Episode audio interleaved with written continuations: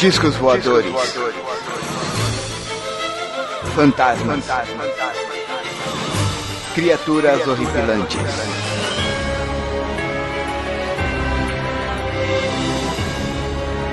Este é Mundo Freak Confidencial.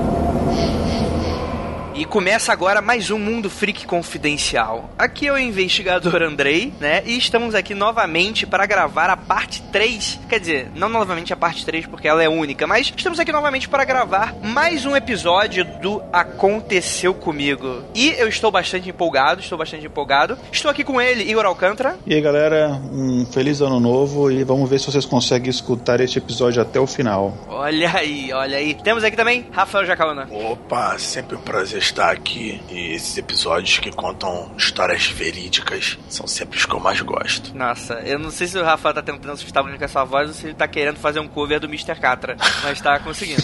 Sou eu, bola de fogo. eu sei que essa música não é do Mr. Catra, mas eu acho legal. Olha aí. Então, galera, antes de mais nada, antes de a gente começar aqui com o episódio em si, eu vou quebrar aqui uma regra, né? Porque, como tudo aconteceu comigo, a gente não vai ter leitura de e-mails e comentários, né? Afinal de contas, essa é uma grande leitura de feedback, né? De histórias dos ouvintes. Então, eu vou deixar aqui uns recadinhos. E, se vocês quiserem ouvir o feedback do episódio anterior que a gente gravou, que foi do Casper Hauser, você vai escutá-lo no nosso próximo episódio. Então, não fiquem chateados. Próximo episódio vocês vão estar escutando tudo certinho. E, vamos lá. As camisas estão chegando, né? Como sempre, estou prometendo, estou prometendo, estou enchendo o saco de todos. Muita gente está pedindo. Está o PIB do Brasil está enlouquecido porque ainda não lancei a loja de camisas do Mundo Freak. Mas em breve, já, galera, janeiro tá vindo com tudo e espero com a colaboração de todos. Outra coisa, Antologia Monstros, que eu estou participando pela editora Buriti, onde o meu conto foi selecionado para participar, dentre muitos outros de outros autores. É, a gente vai deixar o link aí no post, tem um bannerzinho super irado no mundofreak.com.br. Se você está escutando esse podcast porventura não sabe que esse é o podcast onde ele está sendo publicado, todos os nossos episódios. E nele, nesse site também, você vai encontrar o nosso contato e as nossas redes sociais para você seguir. E Igor, tem também aí o seu. Você quer dar um anúncio aí, quer deixar um recado aí especial, por favor? A hora é sua. É, então, eu entrei recentemente é, na plataforma Wattpad. Eu não entrei antes, porque era, enfim, preguiça. E eu tô começando a publicar alguns contos inéditos lá, alguns na, na temática assim de terror, outros não. Mas pra galera dar uma entrada e procurar por Igor Alcântara. Ou, ou, enfim, ou então entra no meu site lá, tem um link no post, tem.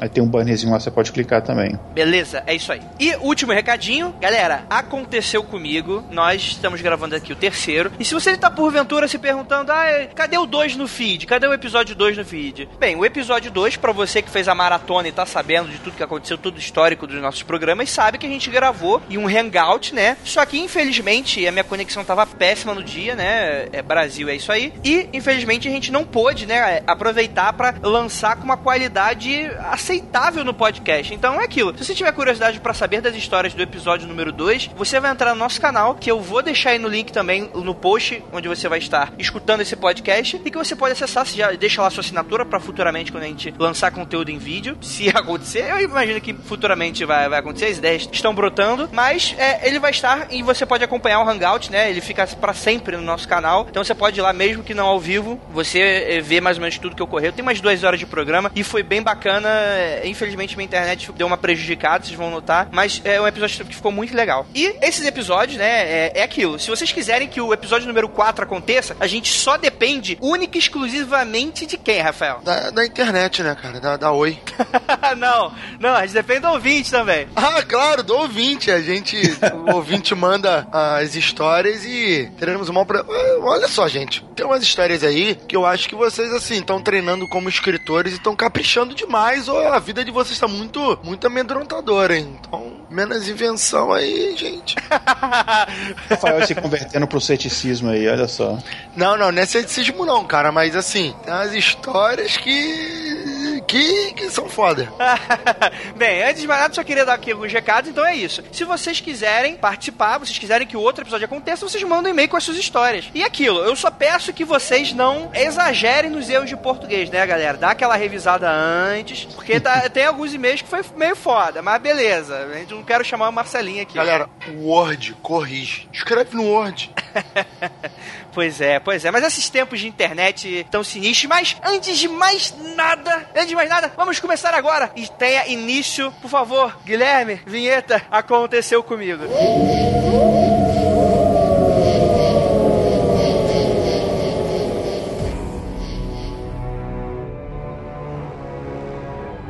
Aconteceu comigo 3. Não meterás, pois, coisa abominável em tua casa, para que não sejas amaldiçoado, semelhante a ela.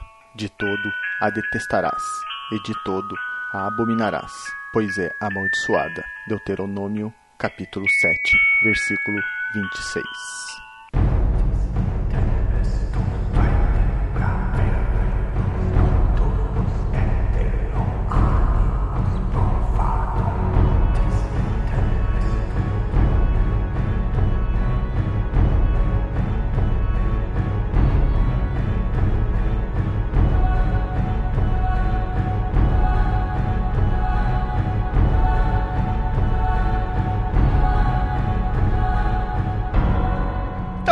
A nossa primeira história nossa primeira macabra história, foi mandada pelo Paulo Gomes, né? E o Paulo Gomes, para quem já ouviu os e-mails passados, né? Ele já participou de uma leitura de e-mails onde ele deixou a história resumida. Ou seja, essa história ela não vai ser inédita, só que ela tá com uns detalhes a mais e que eu acho que acrescenta muito, muito para esse episódio, que eu acho ela iradíssima. Então, para quem não se lembra, vamos lá.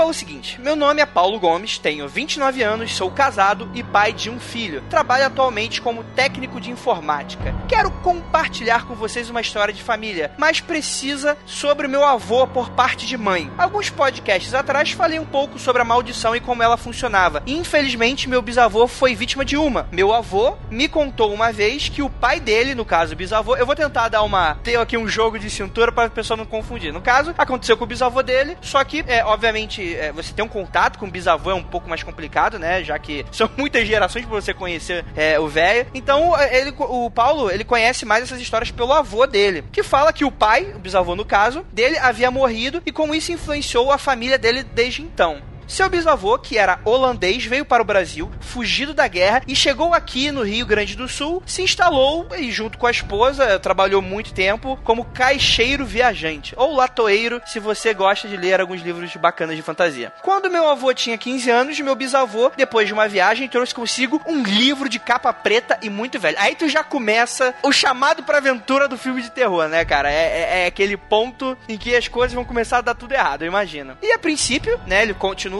meu avô pensava que se tratava de uma Bíblia, mas ao ver a capa havia inscrições muito apagadas e o seu conteúdo não tinha os versículos que ele conhecia devido às aulas de catequese da igreja. Mas logo ele perdeu o interesse e deixou meu bisavô com o tal livro. Depois de uma semana com ele, o bisavô já não era mais o mesmo, né? Ele tinha surtos violentos, espasmos e praguejava um monte de obscenidades, mas sempre com tal livro. Depois de um ano, meu bisavô havia adoecido e meu avô já havia ligado a mudança e a doença ao tal livro. E decidido, pegou o livro e foi no meio do mato. Era uma região rural e eles moravam em uma fazenda. Enterrou, né, o dito cujo objeto, o mais fundo que ele podia cavar. Depois de uma semana, o bisavô havia voltado ao seu normal. Já não apresentava nenhum tipo de doença e não teve mais ataques. Porém, depois de um mês, ele volta a ter os mesmos, as, as mesmas complicações que estavam acontecendo antes. E é acometido por uma doença que o levou à morte. E o avô do Paulo, ao vasculhar as coisas do bisavô, encontrou uma caixa. E ao abrir, lá estava aquele livro maldito, com a capa preta preta manchada de terra. Olha que sinistro, cara. Isso é, cara, se eu não confiasse muito nos ouvintes, eu acharia que tipo era mó história de ficção, cara, mas é foda. Depois disso, meu avô queimou o tal livro, porém na minha família até hoje tem gente que consegue ver coisas que a maioria não consegue. E alguns foram acometidos por loucura semelhante ao do meu bisavô. Meu avô contou essa história e me disse: "Conhecimento é poder, conhecendo seu inimigo, você pode lutar contra ele". Meu avô não está mais vivo, morreu de uma forma trágica pelas mãos de outro homem, mas fica aí seu aviso: conhecimento é poder. E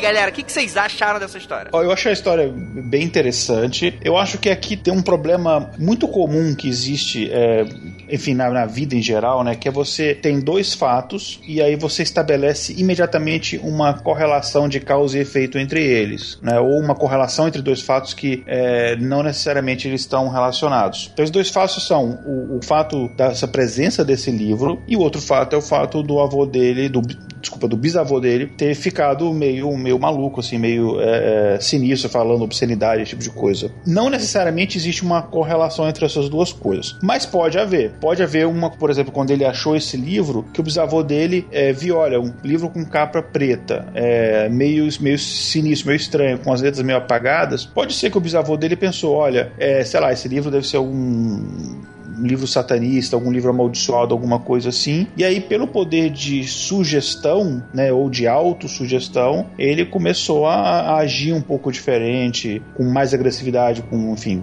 ou até mesmo ter uma doença, porque a gente sabe que o nosso corpo ele produz é, uma quantidade imensa de neurotransmissores, de hormônios, que podem te fazer bem ou, ou podem te causar algum prejuízo, né? Pode deixar você doente, dependendo do tipo de, de, de neurotransmissor e da quantidade. Então, eu acho que nesse caso pode ter sido só esse poder é, de sugestão, ou apenas também aconteceu uma, alguma outra coisa que o bisavô, deixou o bisavô dele assim, e aí as pessoas acharam, não, é o livro, né? Porque a gente sempre tenta encontrar uma causa para as coisas, é, uma explicação para tudo, né? Acho que é mais ou menos por aí. E você, nobre Rafael? Cara, eu. Ai, cara, essas histórias aí, entendeu? Eu não levo muita fé, não, cara. Eu acho legal, achei maneiro, mas caraca, eu não sei porquê, eu não consegui acreditar, não. Sabe, como o Igor falou, essa relação de pessoa ficar doente com o livro e depois disso, mesmo o livro queimado, é, a família tem uma consequência. Eu não, não, não consigo, não, não acredito, não. Simples. Mas você acha então que é uma coincidência? Então, uma coincidência de fatos? É. Não, eu acho que é mentira. Sendo bem claro, claro. Mas assim, o, essa história do Paulo, essa história do Paulo eu acho bem bacana, porque ela traz alguns detalhes que eles são bastante interessantes e que a gente é, já conhece por gostar desse tipo de coisa, gostar desse tipo de história e tal. Você tem aquela coisa da. Não de uma. Como eu posso dizer, né? Da questão de ter um exorcismo. Quer dizer, nunca teve um exorcismo, né? Mas tem uma possessão em si. Numa possessão, talvez. Ah, o demônio entrou no corpo, mas sabe, aquela influência negativa de um objeto. E eu acho esse tipo de história muito interessante e eu gosto muito disso. É claro que eu não descarto, por exemplo, você disse, Paulo, que na sua família é, é, é você considera como uma maldição, né? Que outros parentes tiveram um problema semelhante. Eu não sou médico, não sei falar, mas eu imagino que deve ter algum par de doenças genéticas relacionadas a depois de uma certa idade você ter uma degeneração é, mental, que isso pode acabar ocorrendo e tal. E que pode ter sim, como o Igor falou, tendo uma sugestionada, né? Sei lá, o cara achou o livro do São Cipriano, algo nesse sentido. Ou então é, é, é, o seu avô simplesmente ligou os fatos de uma simples coincidência. Ou então foi mesmo como o Rafael disse, né? Aquele, aquele tipo de história de família que a gente nunca vai acreditar se, se é verdade ou não, ou se pelo menos é com esse tipo de entonação. Só, só para deixar claro que eu não tô falando que o Paulo está mentindo. Tô dizendo que essa história criada na família dela, essa lenda, provavelmente foi uma história que se criou ali para os jovens, o bisavô, o vô contou pro filho, que contou pro neto. Isso que eu tô falando que é uma invenção ali para assustar, para criar na família alguma coisa. Não que você, Paulo, esteja falando mentira. Você pode estar falando a verdade porque é isso que chegou a você, tá entendendo? Mas eu não, não levo muita fé. Agora, se realmente, como eu disse, alguém tem algum tipo de esquizofrenia, por exemplo, e quiseram contar justamente dar uma floreada. Ah, ele é assim porque quando o pai dele era novo, o tio dele fez isso, o bisavô fez não sei o que, e ele achou um livro que ele ficou amaldiçoado maltratada, a maldição ficou na família por isso que os homens, as mulheres da nossa família têm esse negócio de ver, ver isso, ver aquilo outro. Então, assim, realmente, essa história eu não levei muita fé. Achei achar um livro sem maiores detalhes sobre o que estava descrito, sobre, ah, o livro depois apareceu sozinho e tal. Ainda mais contado de bisavô, que quando de bisavô que avô contou para pai. Eu acho muito, muito complicado, muito, muito inventivo até. Tem aquelas coisas também que o pessoal, é, antigamente, né, em fazenda, o pessoal se reunia à noite, às vezes até, dependendo da época do ano, na frente de uma fogueira para ficar contando essas histórias e tal. E é, muitos inventavam essa história, não de, de sacanagem, mas tipo, é, enfim, tá todo mundo ali reunido, é de brincadeira mesmo, né? E, e às vezes a história foi passando e tal, e pode ter aumentado também, como você falou, não, né? É, justamente, foi criado alguma coisa como, como uma brincadeira para pregar peças nas, nas garotas, nos meninos, aquela coisa toda, e isso ganhou um corpo e deu uma coincidência de repente alguém ficar com algum tipo de doença e falar, tá vendo? É aquela história. Aí você, caraca, história de verdade. Então, assim, como vocês sabem, os ouvintes sabem, eu acredito em vários tipos de, de fatos sobrenaturais e tal, mas essa história em si eu acho que, que é uma conclusão inventiva de forma folclórica de brincadeira. Sabe o que é interessante? É porque esse tipo de história realmente. Toda família tem algum tipo de história, se você for contar na parte de pai, parte de mãe, sempre tem uma parte lá que tem um pouco dessas histórias, né? E é muito interessante que eu vou contar uma, uma das minhas que eu. Assim, não, ela não tem uma conclusão, ela não é tão boa quanto a do Paulo, mas que ela foi um negócio que você vai conversando com as pessoas, né?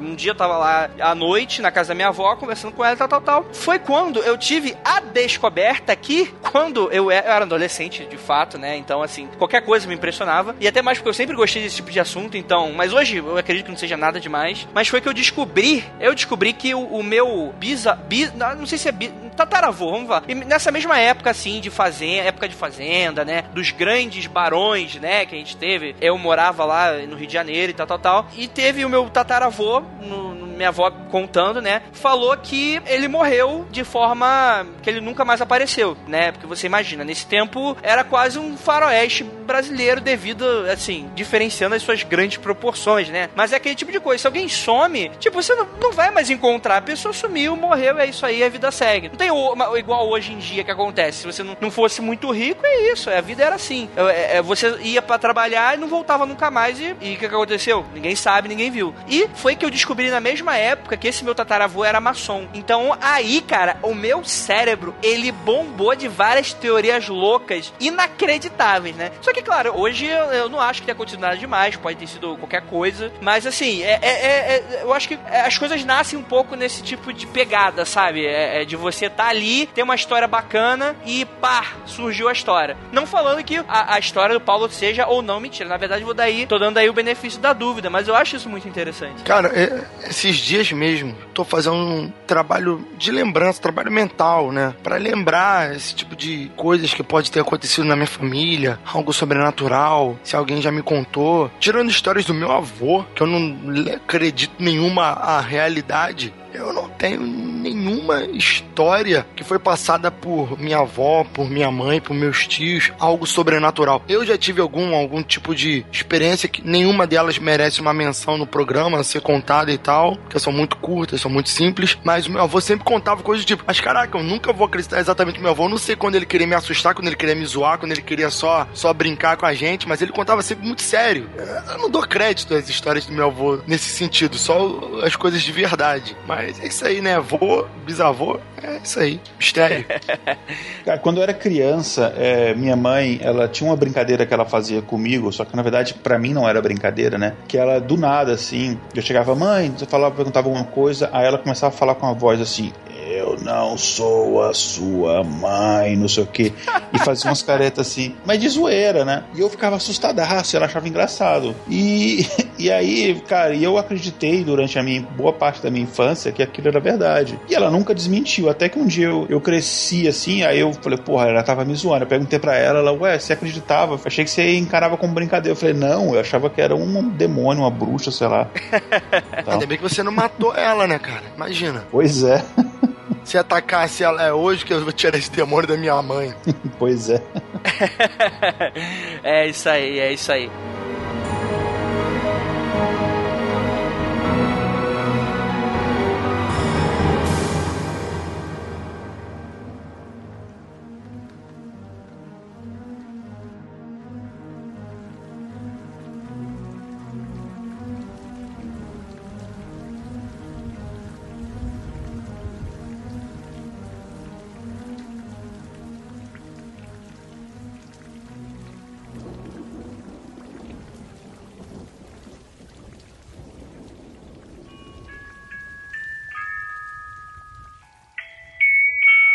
As lembranças, espontâneas ou provocadas, de existências passadas, são evidências da reencarnação. Os casos espontâneos de lembranças reencarnatórias, manifestados por crianças e adultos, não são raros, como pode pensar-se. Reencarnação no Brasil, capítulo 1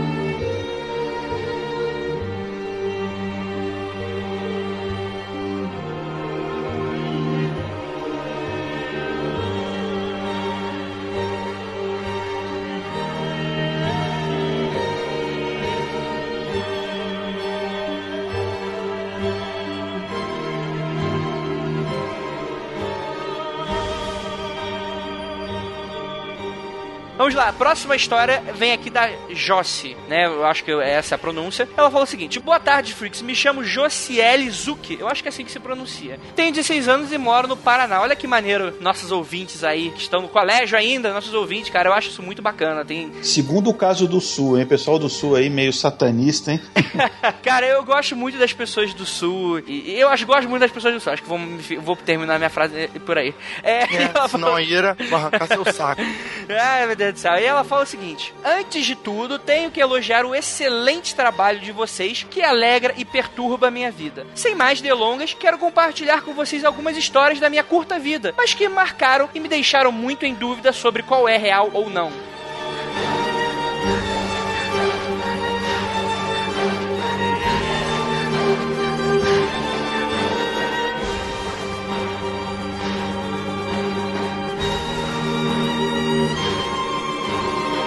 Tinha apenas 4 para 5 anos, lembro claramente de um pé de goiaba que ficava no meu quintal. Cara, essa história é muito boa, que ela foge muito do padrão eu gosto de histórias que fogem do padrão. E ela continua aqui. Como eu sou filha única, costumava brincar muito sozinha naquele local, chegando a usar a árvore como parte das minhas brincadeiras. Em uma certa tarde, quando cheguei da escola, minha família estava limpando o quintal, arrancando mato, nivelando terreno, podando árvores. Fui falar com meu pai para ele não cortar a nossa goiabeira que eu tanto usava em minhas brincadeiras solitárias e me surpreendeu a resposta. Mas que pé de goiaba, cara. Esse, esse é o tipo de frase que você não fala para qualquer criança. É foda, cara. Tudo bem que um pé de goiaba assombrado talvez não seja algo tão assustador como, sei lá, tipo, ah, mas que tia sua só tinha morreu há 300 anos. Tipo, esse tipo de história, cara, sendo sempre muito macabras. Ela continua aqui, fiquei muito confusa e insisti que sim, havia uma goiabeira ali. Então ele me disse: não tem. A goiabeira foi derrubada há muito tempo quando sua avó ainda era viva. Na época, como tinha apenas 4 ou 5 anos, não prestei muita atenção no fato, mas lembrei desta história quando ouvia vocês. E o que mais me deixa confusa é que tenho várias histórias parecidas como ter memórias vívidas de pessoas que nunca existiram ou fatos que nunca aconteceram. Uma delas é de ter um aluno a mais na minha sala de aula, ver meu pai passar pelo mesmo lugar da casa várias vezes como num looping em situações impossíveis como sair de casa várias vezes e ela fala que a casa dela tem apenas um portão, né? Ou ouvir carro entrar na garagem outras tantas. Fenômenos que acontecem até hoje, mas em escala muito menor, é ver coisas que não existem como animais ou objetos em casa, ou mesmo na rua. Não vejo de maneira muito clara, mas de relance, canto de olho. Não acredito em nada sobrenatural, mas também não nego, queria ouvir a opinião dos meus queridos freaks sobre esses fenômenos. Quero também dizer que desejo a vocês muito sucesso e dinheiro e que continue sempre a atormentar nossas mentes doentes. É isso aí, muito obrigado, Josiele. Grande beijo e abraço. E aí? E aí?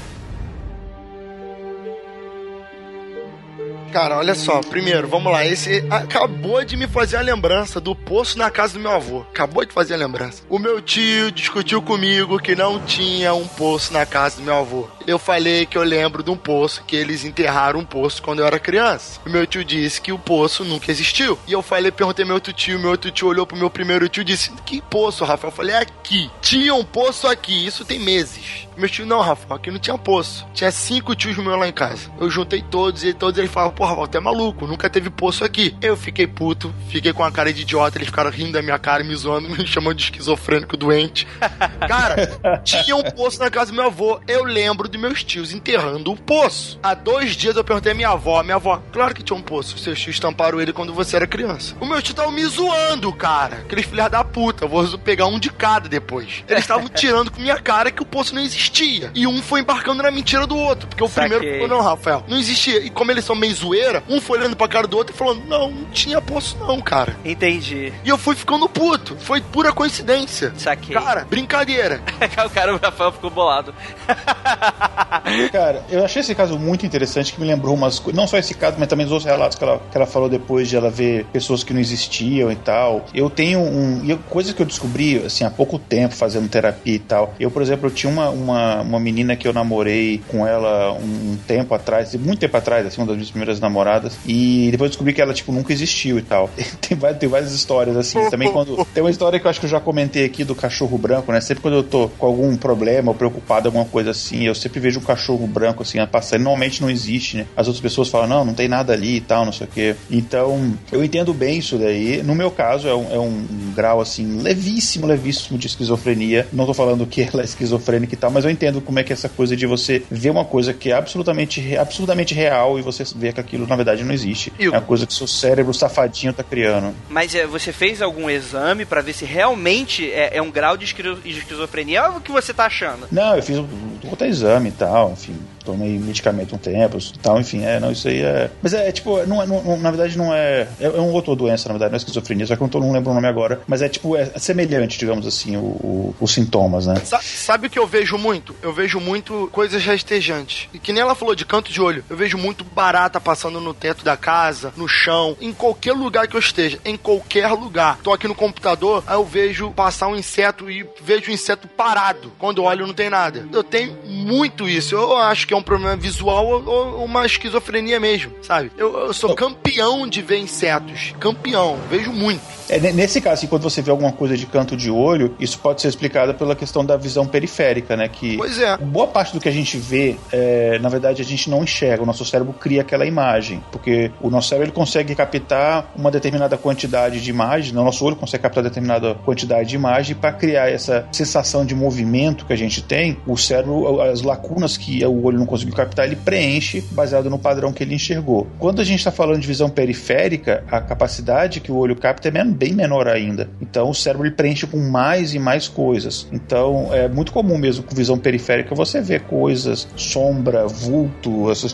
esse tipo de, de sensação. Mas em relação ao caso da goiabeira, eu achei, achei muito legal esse caso quando eu li, assim, achei bem interessante. E eu acho que pode ser simplesmente o pai dela trolando ela, porque ele pensou assim: pô, a gente vai ter que cortar essa árvore. E aí, como é que a gente vai chegar pra ela e falar que vou ter que cortar a árvore? Ela gosta tanto da árvore, né? Então eu vou falar que não tem árvore. E aí, tipo, simplesmente ela chegar, ah, cortou minha árvore. Não, tipo, não tinha árvore aqui. E aí vai ficar por isso mesmo. Olha, mas tá- também, é, assim, concordando com a teoria do Rafael, pode ser. O Rafael, eu tô achando muito cético esse episódio. Cara, você cometeu um erro. Você me deu a história antes pra eu ler. Ó, é, Joss, é o seguinte, ó, vou te dar aqui uma outra teoria não cética. Isso pode ter muito a ver com muita gente fala um pouco dessa. é, é, é, eu, eu, eu acho essa- esse tipo de teoria um pouco diferente da que eu, eu acredito pessoalmente. Existem dois, duas, vou te dar na verdade duas teorias. Uma delas é exatamente essa questão de uma. Como é que eu posso dizer? Em alguns casos de poltergeists e de fantasmas, tem pessoas que não acreditam que existe ali um espírito de fato, mas que certos ambientes possam ter cargas negativas ou positivas. E certas visões de algumas coisas podem ser influências de algo muito forte que aconteceu no passado. E isso fica meio que como uma. Como é que eu posso falar? É, é uma, realmente uma carga.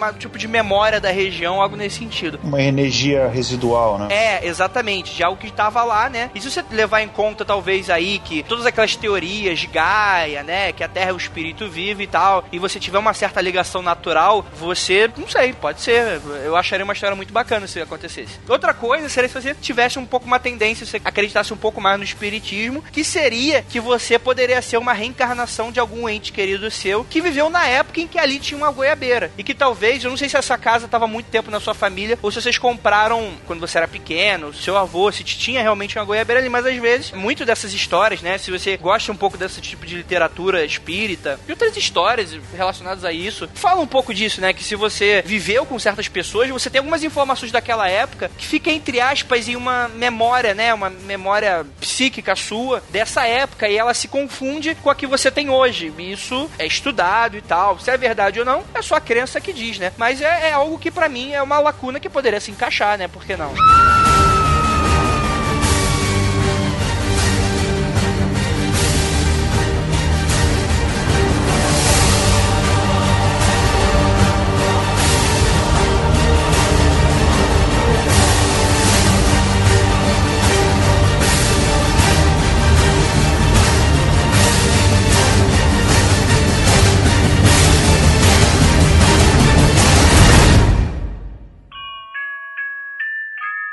Quando o corpo é reclamado pelo sepulcro, o espírito volta à pátria de origem.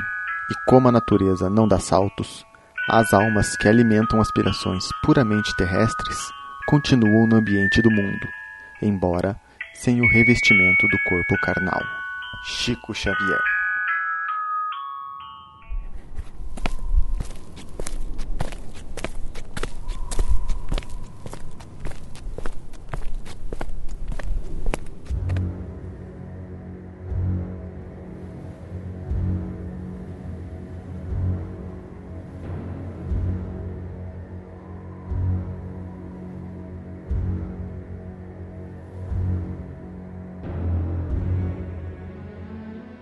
Leandro Silva Camargo. Ele fala o seguinte: Olá, para maior entendimento, vou explicar como e o local que moro primeiramente. Moro em Atibaia, interior de São Paulo, em um sítio da minha família, afastado do centro do bairro, que é afastado da cidade. A região que moro é cercada por sítios por ser uma área rural. Pois bem, quando eu tinha uns 7 anos, eu morava num sítio um pouco para baixo de onde eu moro. Meu pai tinha um amigo que morava num sítio vizinho daqui, onde é dividido por uma cachoeira. Eles sempre saíam para caçar tatu, raposa e outros animais no meio da noite. Uma certa noite, eles resolveram ir numa dessas caças e pediram para mim e meu irmão mais velho para irmos fazer companhia à mulher dele, que estava sozinho em casa. Então, subimos pro sítio da minha família e fomos até a casa dele. Depois disso, só lembro que acordo no meio da noite com barulhos de prato quebrando, neném chorando chorando, a cama em que eu e meu irmão estávamos balançava e tremulava. Foi muito assustador. Quando fiquei um pouco mais velho, ouvi as pessoas dizerem que esta casa era assombrada. Podiam ter avisado antes, né? Ele diz aqui. Hoje em dia, mora uma família evangélica na casa, né? E parecem que fizeram uma espécie de limpeza e nada mais acontece. Não acredito que seja algo da minha mente, pois meu irmão também se lembra com todos os detalhes. Olha que interessante. Olha só, eu namorava uma menina que eu fui noivo, tá, alguns anos atrás, e a casa da avó dela era lá em Araruama, que no, na região dos lagos no Rio de Janeiro. E a casa da avó dela, a, essa minha ex-namorada, ela dizia que o irmão dela via espíritos dentro da casa no segundo andar, no quarto de hóspede especificamente. Aí um dia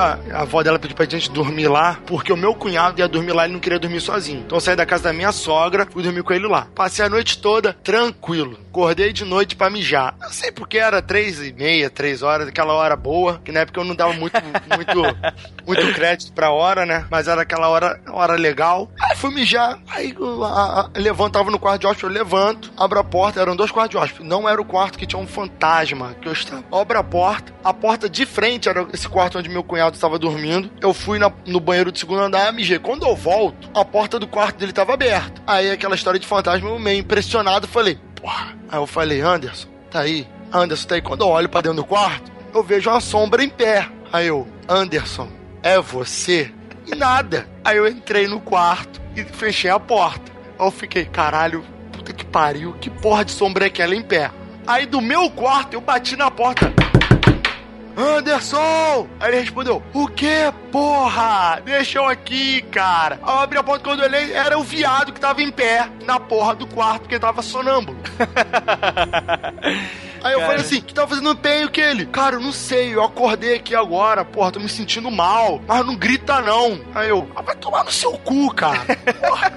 Fui dormir, caralho, todo cagado, moleque. Eu falei, fudeu, o fantasma do quarto de hóspede, cara. Eu vou morrer. Cara, as histórias do Rafael têm as, as resoluções mais broxantes do universo. Essa, depois daquele do OVNI, que era o Fusca do, do, do posto, da moto do posto, cara, tá é foda. Mas, cara, sério, assim, essa história dela, inclusive, é boa, já levo mais fé. Mas eu me caguei todo por causa do meu cunhado em pé sonâmbulo no escuro, cara. Então, assim, complicado você falar em, locais assombrados, em casa assombrada, qualquer coisa do tipo, quando tem um doente que é sonâmbulo.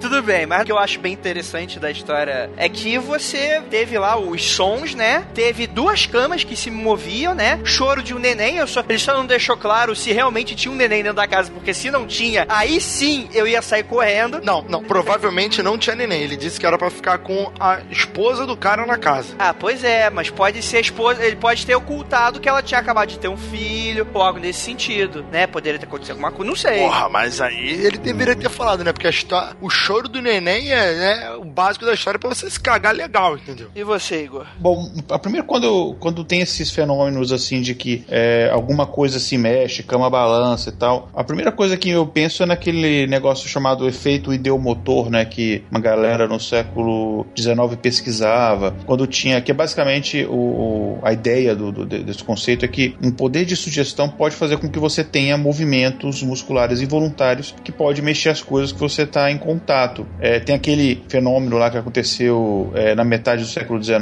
é, na Europa, principalmente ali na França Inglaterra. É, alguns cientistas estudaram que esse fenômeno, né, tipo, por exemplo, o famoso Faraday, né? E ele descobriu que era a mão das pessoas que tocava a mesa que gerava pequenos, pequenos movimentos e no conjunto das pessoas acabava mexendo a mesa mesmo. Nesse caso, eu acho que não se encaixa porque é, são coisas. Até poderia você pensar no caso da cama, se ele estivesse em cima da cama, a gente poderia até encaixar essa, essa explicação, mas no geral, a questão, por exemplo, do é, bebê chorando, ok, bebê chora, enfim, mas a questão dos pratos quebrar e tal, não. Não sei, não sei. É, poderia ter sido, sei lá, algum pequeno tremorzinho de terra, que por mais que a gente não tenha terremotos no Brasil, é, tem, mas é, alguns pequenos tremores pode acontecer, pode ser, mas uh, não sei. Igor, quanto mais você tenta explicar, mais fica estranho. Mais eu acredito que era o, que era o capeta.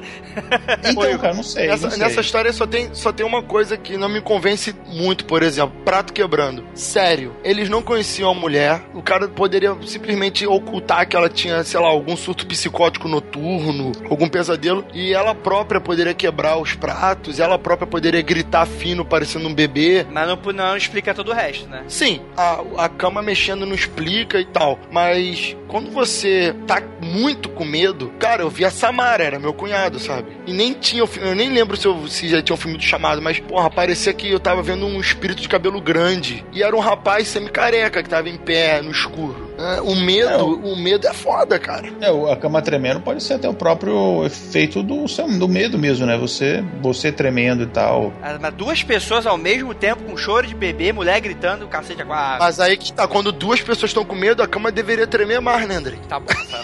Vamos lá. É... Então, o Leandro, ele deixa aqui outra história para complementar, que ele fala assim: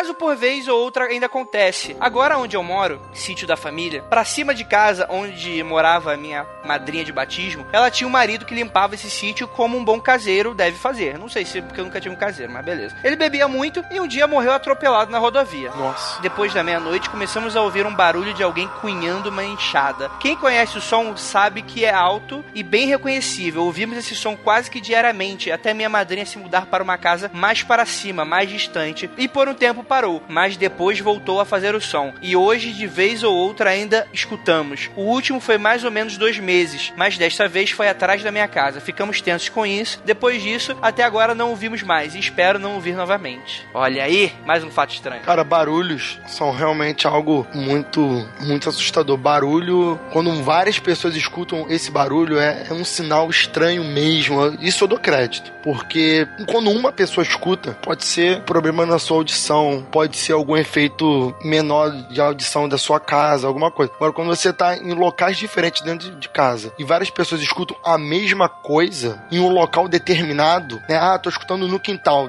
na sala, no, no banheiro, qualquer lugar da casa que eu esteja, eu escuto esse barulho vindo do quintal. Isso é um sinal, um sinal que tá na hora de chamar, né? Um padre. chamar, né? Quem? É, você escolhe Padre, quem. cara. E você, Igor? Eu acho que pode ter sido. é, eu sei que é um som bem. Eu conheço inclusive esse barulho. É um som bem característico, mas pode ter sido um outro barulho, né? Porque sítio, cara, se tem uma coisa que sítio tem é barulho e som. É, pode ser, sabe, um cachorro cagando pra cagar, sabe? Cagando pra cagar, beleza. Não, desculpa, cavando pra cagar. O cachorro vai. Tchê, tu, Caraca, lá, igualzinho barulho de enxada. Não sei. Não, cara, mas barulho de inchada é, é, é diferente de um cachorro. ca- Mas beleza, assim, é que, Leandro, seguinte, é parar com cagaço, comprar uma lanterna e ver o que, que é quando começar. Aí manda a história pra gente, o que, que é? Exato. Rolou barulho, ele não vai lá dar uma olhada? É, e filma, filma. Manda o vídeo pra gente. Né? É foda, eu sei, mas é aquilo. Imagino que você mora aí ainda, né? Deve ser o homem da casa e tal. É seu dever ir lá descobrir e contar pra gente. Você é o macho alfa da casa, cara. Você tem que ir lá ver que história é essa. Porque eu até poderia falar, se fosse uma brincadeira, eu não imagino que ela fosse durar tanto tempo. Assim, que realmente o cara devia estar bem empenhado pra ficar até hoje lá, ba- batendo, ir pra lá pra cá meia-noite na casa do cara, ficar batendo, né? É, Sei lá. E outra, né, cara? Coitado desse caseiro, né? O cara morre, ainda tá, ainda tá, pô, capinando o quintal. Pelo amor de Deus, ajuda o cara. Ajuda o espírito se ir embora, porque a vida É, inteira cavando o quintal. Vá pra luz, por favor, né?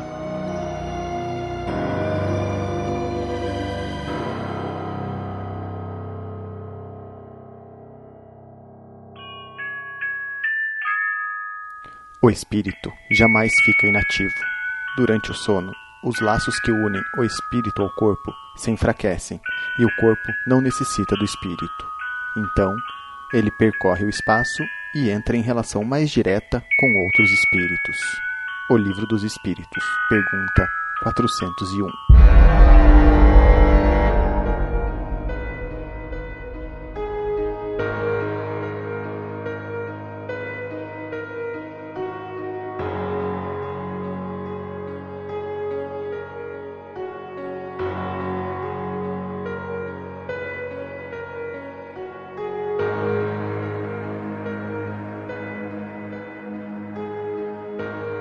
Próxima história, Alan Silva, Waylan. Oi, eu sou o e tenho uma história que aconteceu comigo que gostaria de compartilhar. Tem a ver com algo que vi em meu quarto quando eu tinha mais ou menos uns 8 anos. Eu, assim como muitas crianças, tinha um amigo invisível. Este amigo sempre estava comigo, menos quando eu ia dormir. Ele dizia que não gostava dessas horas, na verdade. Essa é a única que realmente me lembro desse amigo. Mamãe sempre fala que eu vivia falando sozinho quando brincava e que realmente parecia esperar alguém responder, que ria muito sozinho e que até discutia às vezes. Bem, uma noite acordo, parecia que tinha alguém no meu quarto. Andava de um lado para outro, mas sem fazer barulho. Parecia minha mãe arrumando o quarto. Quando chamei por ela, o vulto passou pela porta e sumiu. Naquela primeira vez não liguei muito, virei pro lado e voltei a dormir. Isso se repetiu por algumas noites e depois parou. Só sei que não era minha mãe porque perguntei para ela porque arrumava meu quarto no escuro e ela disse que não era nada, não era ela. Aconteceu por muito tempo e foi ficando mais intenso, seja lá o que era aquilo. Passou a me acordar à noite, sentar na minha cama, puxar minhas cobertas e eu sentia como se fosse alguém mexendo comigo. Senti uma mão nas minhas pernas e pés e às vezes passando a mão no meu cabelo. Minha mãe, preocupada quando eu disse isso pro meu amigo imaginário, ela tinha escutado, mas sempre falava que era só um pesadelo. Mas até que um dia,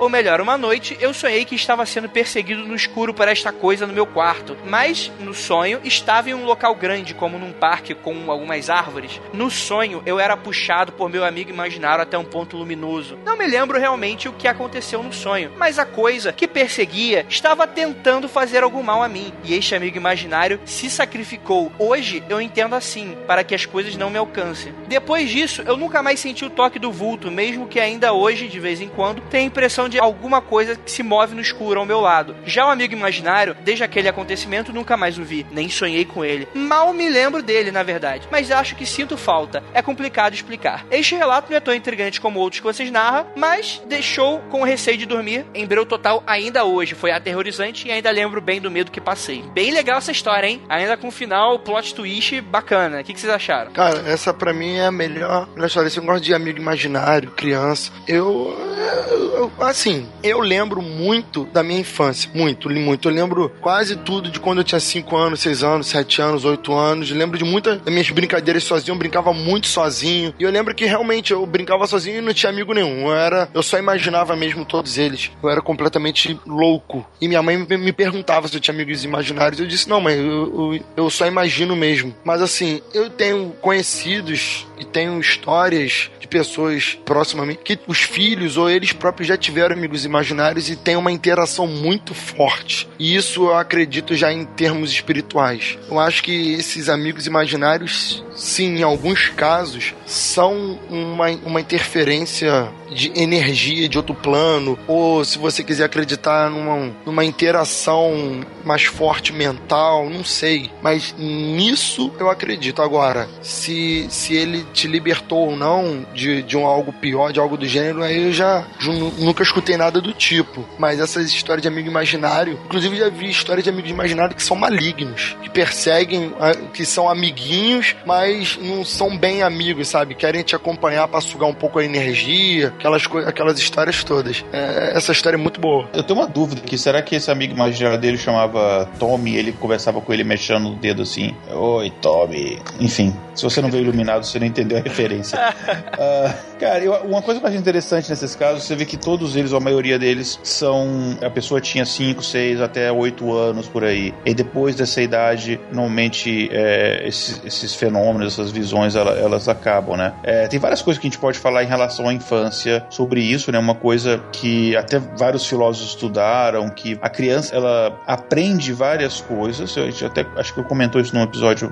passado. Ela aprende várias coisas é, durante o desenvolvimento dela, inclusive a noção de impossível. É por isso que a criança ela, ela acredita em Papai Noel como se aquilo fosse a coisa mais lógica do mundo. É, inclusive, eu nunca, quando eu era criança, nunca entendia muito bem por como é que Papai Noel conseguia entregar todos os presentes num dia, né? Aí, recente, meu filho, essa semana, me deu uma explicação final. Você falou, não, o Papai Noel ele viaja no tempo e tal. Mas, enfim, para a criança faz todo sentido isso. Então é mais fácil isso daí. Bom, em relação a amigo imaginário, isso a própria psicologia explica que é uma forma da criança, que normalmente é uma criança que, que ela é o filho único ou que tem uma diferença de idade muito grande para os outros irmãos, ter uma, uma espécie de companhia e tal. Então isso é bastante normal. Essa coisa de você ver ou vultos ou ver, é, sei lá, outra presença espiritual, alguma coisa assim, existem várias explicações diferentes para isso. Pode ser várias coisas. Pode, por exemplo, tem experimentos que cientistas fizeram com estimulações no lobo esquerdo do cérebro e que as pessoas, quando recebiam aquelas estimulações, elas viam coisas, viam vultos, viam pessoas, viam gente que já tinha morrido. Na verdade, você está ativando partes específicas da memória e aí aquilo volta como se fosse uma coisa real ali, né? Uh, no caso dele, acontecia quando ele estava é, ali na cama. Então, tem aquela, uh, nosso já conhecido, né, o velho argumento que a gente sempre fala da paralisia do sono. Que a paralisia do sono não é só você acordar e não conseguir se mexer durante, alguns,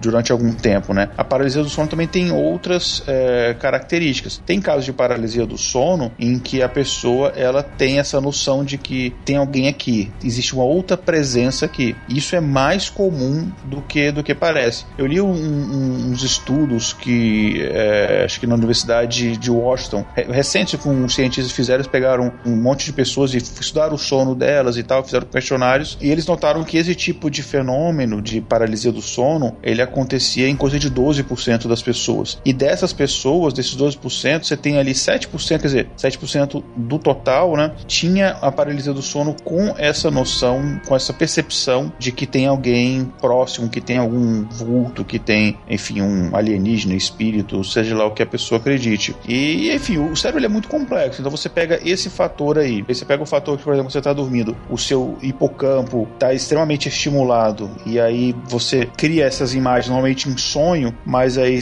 você tendo o, o efeito da paralisia do sonho, você pode ter de repente essa noção de que aquilo realmente era real. Com o desenvolvimento do cérebro, né, isso tende a diminuir. Então por isso que normalmente acontece mais quando a gente é criança. Cara, assim, eu não sei se eu já contei em algum programa que eu era sonâmbulo quando era criança. Já contei, André, tu sabe? Tu lembra? Sim, sim, sim, contou. Ué, então, quando eu era até meu, eu era sonâmbulo até assim, meus 10 anos de idade. E isso acabou depois. Minha mãe dizia que conversava comigo e conversava de boa. Eu de olho aberto e tudo. E eu nunca lembro nunca lembrava de nada. Sim. Não, mas sonambulismo é algo é, comum, né? Muita criança tem, pessoas adultas também. O problema era minha mãe falando que conversava comigo coisas que não deveria saber, né, cara? Ela conversava comigo coisas que, pô, ela. Ah, eu conversava sobre política, eu conversava sobre coisas. Ela dizia que parecia que era meu avô falando, só que meu avô era vivo. Hum, olha aí.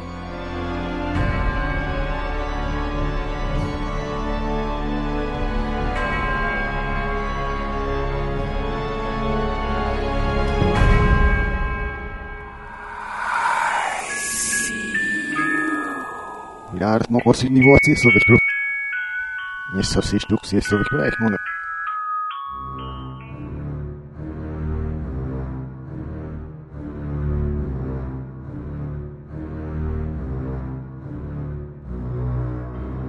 Bem, vamos lá. Carlos Tadeu. Meu nome é Carlos Tadeu Pereira, tenho 38 anos e sou analista de suporte. Sou muito fã do mundo freak, principalmente do mundo freak confidencial. Separei algumas histórias que eu vivi e espero que algumas delas sejam boas o suficiente para estar nesse episódio.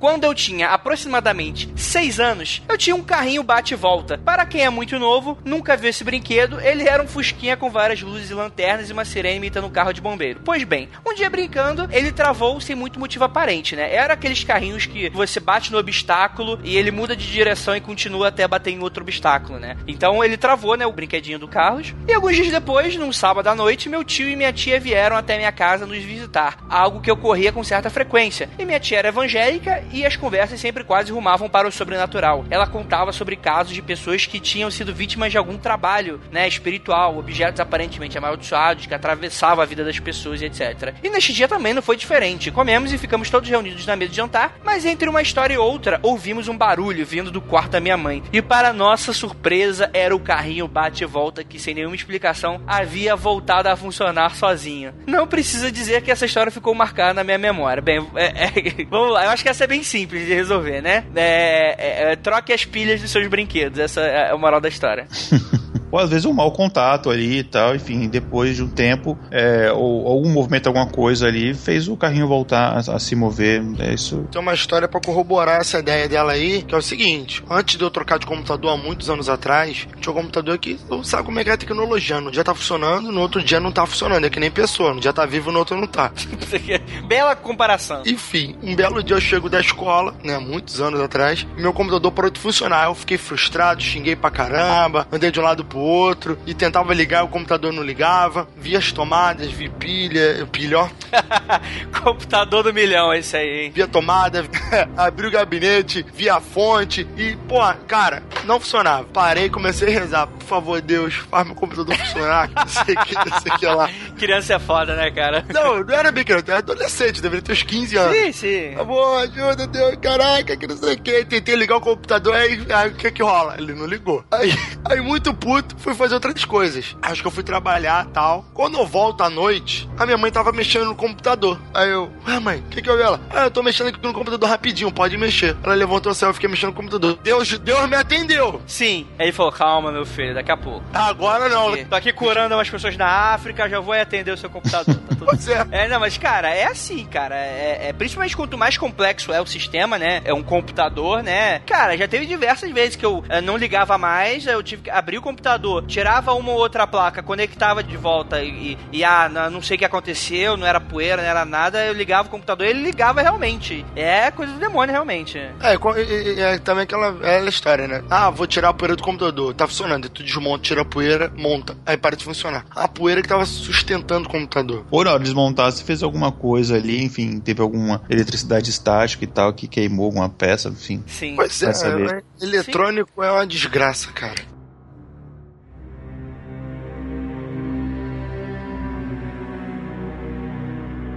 Vamos lá. Ele tem aqui outra história, né? Que ele fala que certa vez, quando eu ainda estudava na faculdade, costumava tirar um cochilo após chegar do trabalho e antes de ir, né? Naquela época, PlayStation 1 estava na moda e ele jogava muito Resident Evil. Ou seja, poder de sugestionamento ao limite. Só que um dia, ao cochilar, eu tive o que muitos rotulam como paralisia do sono, onde geralmente a pessoa acorda assustada e tenta se mexer, mas não consegue. Tenta gritar e também não consegue. Mas meu sonho se mesclou com a realidade. Sonhei que estava em um laboratório que estava sendo invadido por zumbis e eu acabei sendo carregado por eles. Tentava gritar e não conseguia. Ao mesmo tempo, eu olhava para o lado e vi meu pai na porta do meu quarto. Isso foi muito aterrador, pois era como se aquilo estivesse acontecendo de verdade, pois eu via parte do sonho e da realidade acontecendo ao mesmo tempo. Após alguns segundos de pânico, eu conseguia acordar e me mexer. Também já tive outras experiências durante o sono. Às vezes acordo como se estivesse sendo puxado para fora da cama, ou como se alguém puxasse meu tronco para eu ficar sentado e em seguida me empurrasse para trás. Aí é um pouco mais sinistro. Ele falou também que já presenciou a luz do banheiro acender sozinha, que mas que ele fala que pode ser explicado pela posição em que o interruptor está é, na noite, né? E torneira na pia também que solta água que estava né, presa nela devido ao formato da mesma. É, tipo, é, é- são diversos pequenos relatos, né? Que eu acho que ah, todo mundo acaba passando uma vez ou outra na vida, né? Eu acho que não tem muito mistério. né? E pesadelo é aquilo, cara. Tem pesadelos que realmente são bastante reais, que confundem um pouco. Tem os sonhos lúcidos, né? Tem a paralisia do sono, como você falou. Acho que não tem muito mistério, não. Cara, e eu, eu tenho uma coisa a dizer aqui. É, se em vez de jogar Resident Evil ele estivesse vendo um filme pornô, essa paralisia do sono dele teria sido bem mais divertida. Cara, mas, mas, é, mas é aquilo. que- mas, mas o homem, eu não sei quanta, quantas mulheres, até afinal não nasceu uma mulher, pelo que eu saiba. E é, os homens, vez ou outra, né? Eles têm uns sonhos desses aí, né? E tal, tal, tal. Mas não vou me aprofundar muito, porque isso não é assunto nesse episódio. Vamos lá. É.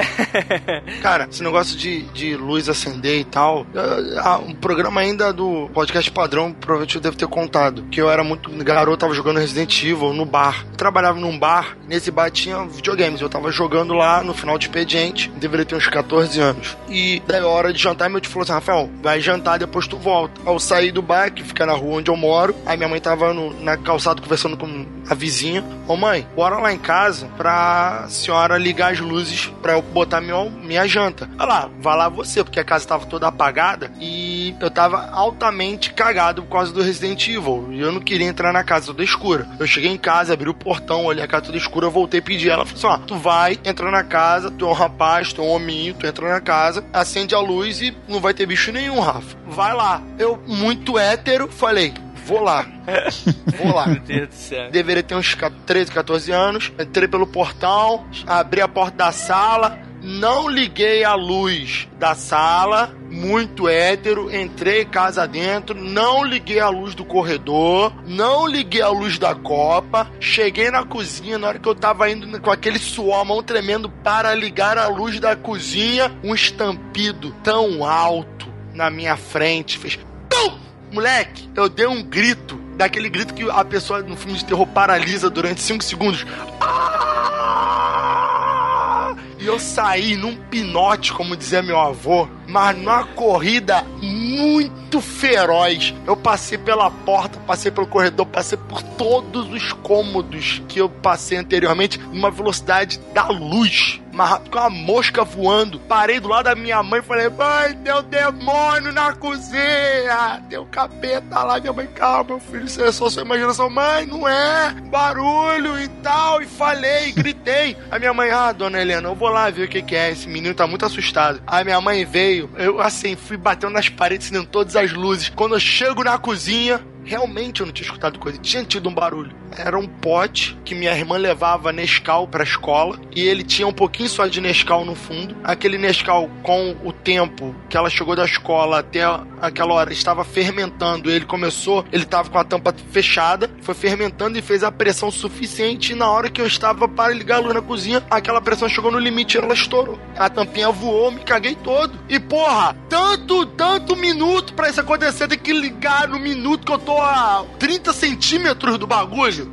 Qual a explicação disso? É o demônio. É o demônio. É, filha. A explicação, filha, é que o diabo ele trabalha de formas que nós não entendemos, olha aí. Claro, cara. Cara, podia ter acontecido em qualquer O momento. diabo é contador.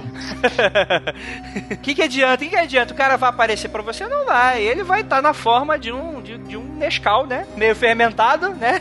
O que, que, que, que fermentou? Foi o Saci, né? Foi o capeta. Por que não, né? Na hora, né? É isso aí. Tra... Mas aí, eu quase escorreguei quando eu caí e depois eu fui ver que era porque eu tinha me cagado todo. Puta que pariu. Vamos pro dos detalhes. Vamos lá pra Não, eu próxima. não tinha me cagado não, só foi só pra... Ah, foi foda. Vamos para as próximas histórias.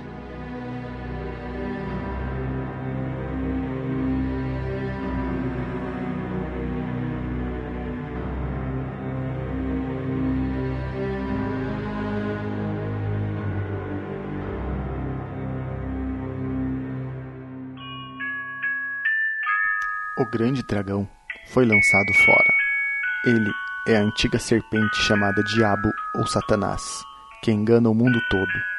Ele e seus anjos foram lançados à terra. Apocalipse, capítulo 12, versículo 9.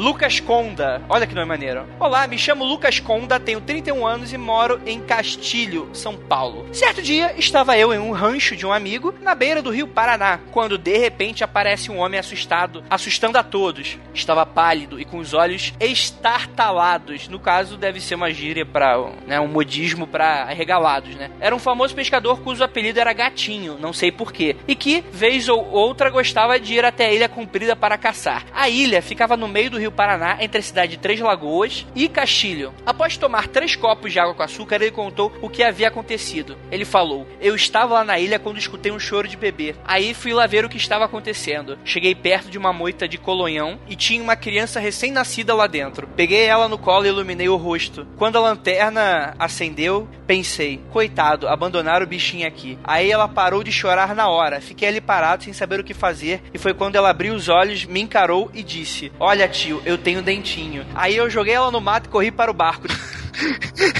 Ele matou a criança. Ah, mas eu também faria a mesma coisa.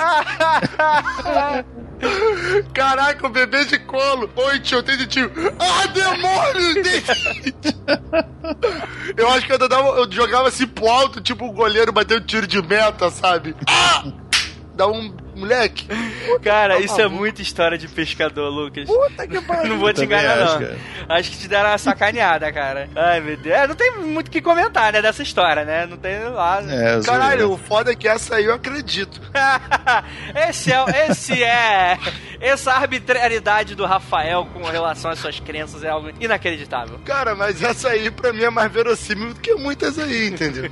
Tá bom. A complexidade me faz acreditar em muita mentira. Olha aí, olha aí.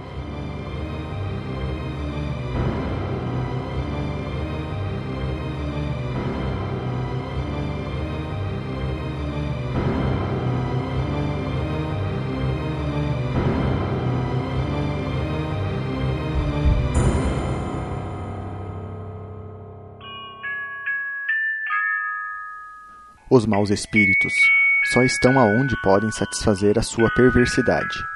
Para afastá-los, não basta pedir, nem mesmo ordenar que se retirem. É necessário eliminar em nós aquilo que os atrai. O Evangelho segundo o Espiritismo, capítulo 2.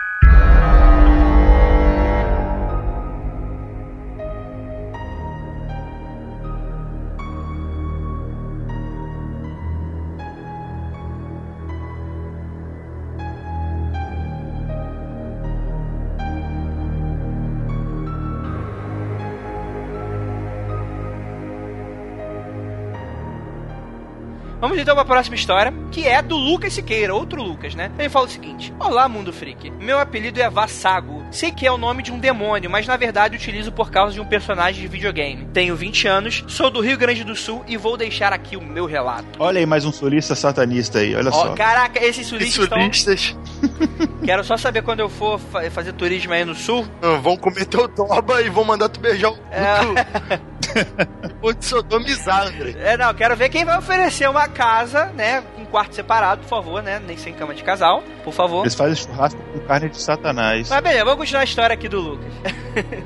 a história não teve muita participação minha. Na verdade, quem teve mais contato com esses fenômenos foram minha mãe e meu irmão. E como são pessoas sérias e responsáveis, não vejo por que eu duvidaria. Além disso, eu também tive algumas experiências estranhas, porém menos intensa que a deles. Esses eventos aconteceram durante um período de aproximadamente quatro meses. Poderia dizer que tiveram uma ou duas semanas de intervalo entre cada um desses relatos. Vou tentar resumi-los para não ficar o texto muito grande. Tudo começou quando minha mãe estava na parte de fora da casa e viu um homem indo da sala em direção ao quarto. Segundo ela, como foi uma visão rápida, ela pensou que era o meu pai, pois a fisionomia lembrava um pouco ele. Era um homem de meia idade, de pele morena. Porém, na hora ela achou estranho que este homem era mais alto e tinha um cabelo mais curto que o meu pai, além de vestir roupas um pouco mais formais. Na hora ela chamou por ele porque queria falar sobre alguma coisa do cotidiano. O homem simplesmente a ignorou e seguiu, entrou no quarto dela. Depois ela foi ver que o pai estava na cozinha e nem havia passado por ali. Alguns dias depois, meu irmão quem foi quem viu esse homem fazendo o mesmo trajeto da sala para o quarto da minha mãe. Porém, meu irmão estava na cozinha e o viu de outro ângulo. Como neste dia eu tinha ido para a escola e meus pais estavam trabalhando, ele pensou que alguém tinha invadido a casa. Ele foi até o quarto da mãe e quando viu, não tinha ninguém lá. Olhou por tudo e não encontrou nada. Dias depois, novamente, minha mãe viu esse homem. Naquele dia, ela não tinha ido trabalhar e ficou na cama até um pouco mais tarde. Meu pai já havia saído e meu irmão estava dormindo. Ela disse que abriu os olhos e de cara já viu o homem entrando no quarto dela. Ela deixou os olhos meio fechados, ainda conseguindo enxergar um pouco. Ela conta que como o homem simplesmente entrou no quarto e deitou na cama ao lado dela. Minha mãe fechou completamente os olhos e começou a rezar. Alguns Porra. minutos depois, ela abriu os olhos e não viu ninguém ali. Nesta mesma época, eu também passei por situações estranhas. Uma manhã, eu acordei e estava virado para a parede, sem conseguir enxergar o que acontecia no resto do quarto. Eis que começa a ouvir um barulho de janela do quarto, que fica perto da minha cama. A janela é grande e barulhenta, e para abrir é preciso levantar uma pecinha de metal que faz muito barulho. E esse barulho que eu ouvia me dava a impressão de alguém que tentava abri-la, mas por alguma razão não tinha força ou capacidade para isso. Depois de um tempo, o barulho parou, e eu, juntando a pouca coragem que tinha, me virei e não vi nada. Outra coisa estranha que aconteceu comigo e meu irmão numa manhã, eu havia acordado, levado um tapa na cara. Isso mesmo, no momento em que acordei, senti perfeitamente uma mão batendo em cheio no meu rosto.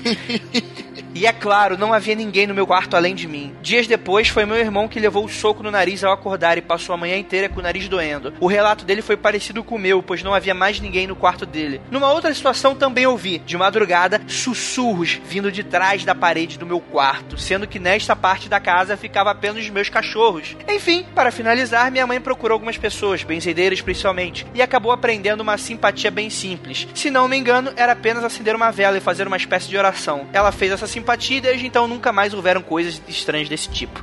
Olha aí! Olha aí! Cara, inacreditável. E aí, o que, que vocês acham? Cara, é, isso me lembrou alguns, alguns relatos que, que eu estudei de casos onde você tem uma determinada casa que muitas pessoas veem coisas muito parecidas, assim, né? É, vultos ou, ou demônios, etc. Enfim, tem diferentes explicações, eu, mas eu não quero tentar chover no molhado, então vou tentar trazer alguma explicação aqui um pouco diferente. Pode parecer meio maluquice, mas é mais comum do que se imagina, que é o seguinte, muitos casos que acontecem em várias pessoas no mesmo local têm uma determinada visão dessa, pode ser causado por uma intoxicação por gás. Deixa eu explicar melhor para não parecer que eu tô que eu tô louco. Bom, a gente sabe que as nossas hemácias né, elas vão absorvem ali o oxigênio para a gente respirar. Só que quando esse oxigênio ele tá uma quantidade menor ou dependendo do gás, por exemplo, o monóxido de carbono que tem uma, uma geometria né, química assim muito parecida com o oxigênio, ele a, a massa acaba absorvendo esses gases. E esses gases eles causam intoxicação e eles causam alucinações no cérebro quando o cérebro absorve esses gases. Então, tem muitos casos, não é, não é pouco não, são muitos casos mesmo de casas que são ditas, assim, entre aspas, mal assombradas, que muita gente vê coisa e tal, e aí depois vão lá ver, tem algum vazamento de gás ou algum vazamento de gás próximo, aí consertam aquilo, e aí de repente, depois de um tempo, né, que quando o ar, assim, é, é limpo, aquilo dali para de acontecer. Eu acho que pode ter sido isso aí que aconteceu. Já que, enfim, não eram crianças, eram pessoas adultas, não era o, o caso de paralisia do sono, né, então eu acho que pode ter sido isso daí. É, mas talvez eu até acho bacana a teoria. Só que daí haver as mesmas pessoas e ter o mesmo tipo de relato, né? Quer dizer, se você vai ter algum tipo de alucinação, cada um tem uma mente diferente. A não ser se a gente for entrar aí na tal da histeria coletiva, que é um negócio que não me desce, não me desce a goela. a gente vai fazer um episódio sobre. Ou então sobre é, é, algum tipo de sugestionamento, mas um sugestionamento de você ver uma pessoa que você nunca viu e todo mundo passar a ver essa pessoa, não sei. É, é, tu lembra lá daquele cara do sono, né? Então. Sim, é. mas é, Rafael, o que, que você achou? Cara, é, assim, eu gosto dessa história porque eu acredito nisso, de ver coisas no escuro e tal. E vou falar, eu só durmo de porta trancada. Quando eu não tinha chave no meu quarto, eu botava uma cadeira para se alguém tentasse abrir a porta, eu acordar na hora. E detalhe, eu só durmo tranquilo na minha casa porque todas as janelas têm grade, todas as janelas eu tranco e as duas portas são de aço. Isso é, se algum bandido, espírito, demônio tentar entrar na minha casa pro meio convencional, como abrir a porta, eu vou ver, cara. Então, por exemplo, a porta aqui em casa, eu nunca deixo ela entreaberta. Porque eu vejo direto, da mesma forma que eu vejo baratas de canto de olho, insetos rastejantes, pequenas serpentes e coisa do tipo, eu vejo direto. Vultos passando, sabe aquela frestinha que tu deixa na porta, entreaberta, né? Direto eu vejo pessoas adultas passando, direto. E quantas vezes já abri a porta, olhei, tio, tio tá aí, alguém tá aí, minha avó tal. Não é ninguém. Eu fico, porra, esses fantasmas de novo, cara. Cara, sabe o que é foda? É que eu não vejo nada disso. Aí vocês vêm com esses relatos. Cara, é foda. Não, mas aí que tá, André. Sério, eu não acredito que é espiritual. Eu acredito que é minha mente. Ponto apesar de ser maior crente, eu não acredito que isso que eu vejo está relacionado com o espírito. Às vezes eu até acredito alguma coisa a isso, né? Mais para livro cômico para mim mesmo. Mas eu acredito que eu devo ter algum. Aí que tá, né? Eu acredito mais que eu tenho um problema mental do que seja um fantasma de verdade. É, problema mental tá mais. É, né? Rafael Jacaúna, né? Te conheci há um tempo. É, mas é que tal, tá, eu já fiz testes de minha mãe teve um aneurisma, ela morreu de aneurisma alguns anos atrás, e naquele ano eu fiz vários testes com, em máquinas e tal. Teste que eu nunca sei o nome, que envolve o cérebro. E nada deu de alteração. Tudo bem que não estavam procurando necessariamente isso de ver vultos e tal, mas fiz uns três ou quatro testes, deu tudo normal. Então, tecnicamente, eu não tenho nada muito visível de errado na cabeça. Fez uma ressonância magnética, né? Um... Fiz, fiz ressonância, fiz um outro que injetava contraste, foi uma merda do caralho. Cara, eu acho muito maneira que eu tô acompanhando agora o House e eu tô vendo todo dia as pessoas estão mais curiosas pra saber como é que é. Então, assim, esses negócios de ver vulto e tal, eu tenho essa experiência, mas como eu já disse, eu nunca vi nada na minha frente pra, pra eu acreditar, eu tenho que ver. Eu acredito, eu creio, eu dou crédito para demônio, para essas coisas sobrenaturais. Mas eu, Rafael, eu só vou acreditar quando eu ver de cara. Pá! Assim, ó, na minha frente, falar: caraca, fantasma, porque de vulto já tô acostumado, já tô, já tô legal de vulto. Eu, eu, vulto eu já vejo demais.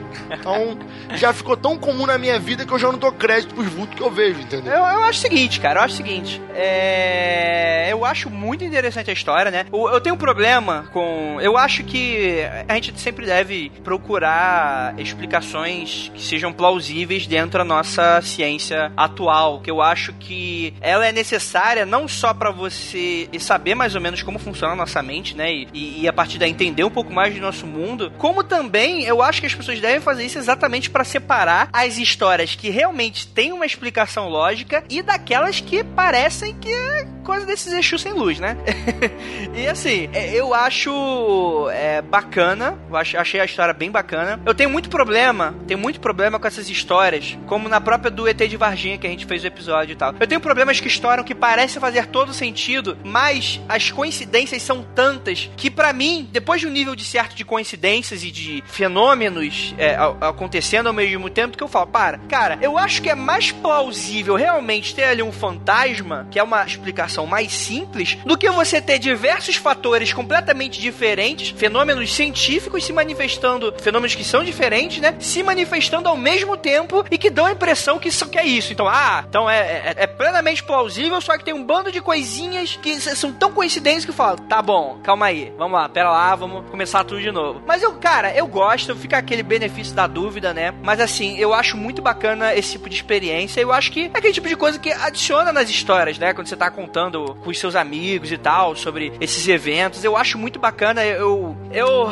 Ai, meu Deus do céu, cara. Porque assim, como eu, eu, eu venho, né, de uma família que é, é, é, tem esse lance um pouco mais de ver, ouvir, blá, blá, blá, mais pesado. Então, assim, eu tenho um cagaço de completamente esse tipo de coisa. Então, assim, apesar de eu ser mega curioso com esse tipo de coisa, eu prefiro ficar na minha, cara. Eu não sou como o Rafael. Eu acredito sem ver, tá tudo certo, não tem, tem problema. Eu acredito em você, meu filho. Deixa eu ali jogar meu videogame, tá tudo certo, e é isso aí. É, é esse meu ponto de vista. E eu acho que é um pouco disso, eu acho que com esse clima de dúvidas, incertezas, né? Do mundo em que nós vivemos hoje em dia. Será que existe? Será que não existe? Fica em cargo dos ouvintes acreditar nessas histórias. Achou maneiro? O que, que você achou do episódio? Você fala aí pra gente no nosso leitura de e-mails e comentários, a gente vai ler. Então, é isso, a gente vai terminar por aqui. A gente teve mais algumas histórias, tá? É Ricardo Dario, por exemplo, né? Só que não deu tempo, vai ficar um podcast muito longo. Vai entrar no próximo Aconteceu Comigo. Ele vai ser o primeiro, isso é uma promessa, tá aqui na pauta já. E eu, eu, eu incentivo a todos, assim como o Ricardo, mandar pra gente, porque assim, próximo Aconteceu Comigo, que é uma franquia, né, dos nossos programas, que é muito legal. Então eu gostaria de agradecer a presença do Rafael Jacaúna e do Igor Alcântara. Por favor, dá um minutinho para vocês aí quiserem fazer um jabá, quiserem deixar aí uma última mensagem. Rafael Jacaúna. Olha, gente, é, não quero desmerecer, como eu falei, né? Não quero desmerecer ninguém. Não tô aqui para dizer se é verdade ou se é mentira. Eu tô aqui para dizer se eu acredito ou não, né? E a história de hoje aí, tirando umas duas, eu acho as outras muito ruins. Rafael,